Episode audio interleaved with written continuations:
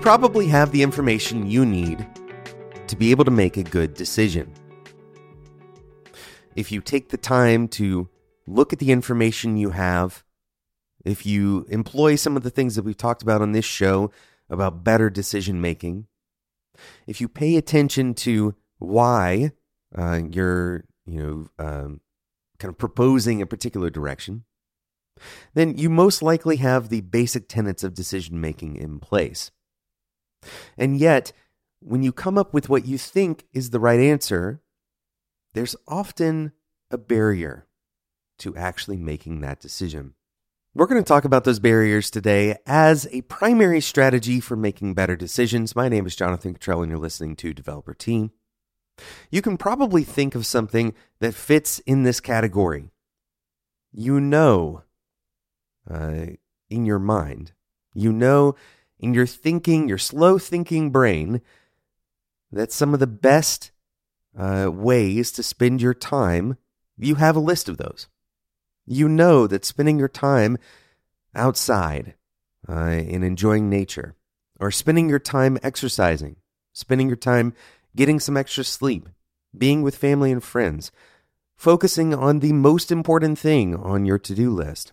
These are all kind of the obvious things. You know what they are. And yet something gets in the way. We procrastinate. Instead of going outside, we end up sitting on the couch and watching TV. Instead of working on the most important thing, maybe we work on something that's a little bit easier to knock out, or we browse Hacker News. And sometimes, not always, but sometimes, the right thing is actually the easier thing to do, and yet something stands in your way. For example, put yourself in this story. You've been working on a project for a long time. A year or two ago, the project started. Everybody believed that the project was going to go well. You spent a lot of time up front designing and doing research to make sure that your plans for the project made sense. You even hired the right talent and you revisited those plans on a regular basis. You planned a backlog. You uh, tried to approach it from an MVP first standpoint. The quality of the work is excellent. You have good test coverage. Your tech stack is resilient. It's well designed. And yet, you know that you should cancel the project. Now, why you should cancel the project is specific. Maybe you found that the functionality that you're building is actually duplicative of something else that your company already does. Or maybe your user base uh, desires, their needs have shifted significantly. Or maybe there is a more pressing need, a bigger opportunity uh, that you could spend your time on as a team instead. And yet, there's friction, something standing in the way of you canceling this project. In this case, we have a sunk cost fallacy, the idea that we've already spent some amount of time, and if we stop now, we lose all of that time. Take a moment and imagine how the idea of quitting this project or suggesting that we stop the project when you're 80 or 90% of the way done, uh, how does that make you feel? Well, most people feel apprehensive about this. If you're like most people, this is going to carry a lot of social consequences. You've been working on a project for a couple of years and you're canceling it at the very end? Why? Why didn't you just follow through and finish it? These are the kinds of questions you may be afraid of being asked. And the truth is, sometimes those questions are hard to answer. You may have a bunch of context about your specific project that somebody else may not have. And so your answer is ultimately going to fall flat. The fear of that moment, the fear of being looked at as somebody who doesn't through, follow through with their commitments, is enough often to override the more rational decision. When you look at your options and you recognize that the best option is also one that comes with a social cost, your brain has to do a lot of complex calculations, right? Recognizing that you have some expected value in one category that's competing with an expected loss in a different category. The same can be said about all of those kind of personal habit uh, friction points. You know that you can get some long term value out of getting up off the couch and going for a run, but you get short term value, that feeling of comfortability, by sitting on the couch. And your brain has a hard time calculating these two things in a way that actually compares them. Is that long term benefit sufficient to motivate you to get off the couch? I don't have any tips or tricks for you in this episode about how to fix this problem.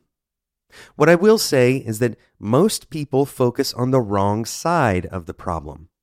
That is, trying to make the case for the right thing, trying to push themselves over the hill to find the motivation or to generate enough reasoning around why they should quit that project.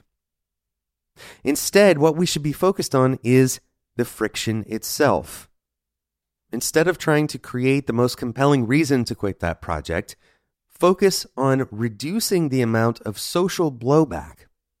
This can happen at the cultural level. You support at a cultural level, let's say you're a manager, uh, you should be cultivating your company, you should be cultivating your team in a way that stopping projects early, abandoning projects, is normal. Not only is it normal, it becomes a critical part of decision making. Leaving behind unnecessary work should be a common practice in our day to day lives. And so, these kinds of decisions, when you create the social atmosphere that supports those decisions, you've reduced the friction to making the right decision in the first place. Another silly example, but actually could be very effective. When you are deciding on whether you want to exercise or not, don't decide when you're on the couch. Decide when you're already up and moving. For example, maybe you're running an errand.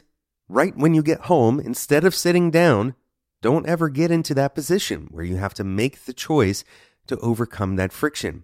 Reduce the friction by going straight to put on your tennis shoes. Your enemy when you're trying to make good decisions is not a lack of knowledge, it's not a lack of motivation, usually. Instead, it is simply friction. Focus on reducing the friction to making the right decisions. I can make you a personal promise that it will change the way you think about your work and life. Uh, it is that revolutionary. If you focus on the friction rather than on the motivation or on the knowledge, it's going to change the way you live your life. It'll change the way that you make decisions in the first place. I know that sounds a little bit big, but it does impact every area of your life. So it actually does change it in some small or sometimes some big ways. Try it out. Uh, if it doesn't work, then you have my permission to stop listening to this podcast forever. Thanks so much for listening to today's episode of Developer Tea. I hope you enjoyed this discussion on making good decisions and not just making good decisions, but creating the environment where good decisions can naturally happen. You already have what you need to make those, you know what they are. Now make it possible and easy for that to happen. Thank you so much for listening to this episode. If you enjoyed this discussion, I'd encourage you to do two things right now. Uh, right this second, pull your phone out, whatever you're listening on. Maybe you're listening on a computer, but you're probably on your phone. Subscribe in whatever app you're using to listen to this podcast so you don't miss out on future episodes. And then join our totally free community on Discord developertea.com slash discord. Uh, this is a reliable place for us to continue discussions uh, on these topics. is totally free. I have no plans of ever trying to monetize anything there. Uh, you know, we're not trying to mine information out of you other than trying to figure out what it is that you are struggling with. So we can talk about it on the show or we can talk about it in that community. Again, that's at developertea.com slash discord. Thanks so much for listening. And until next time, enjoy your tea.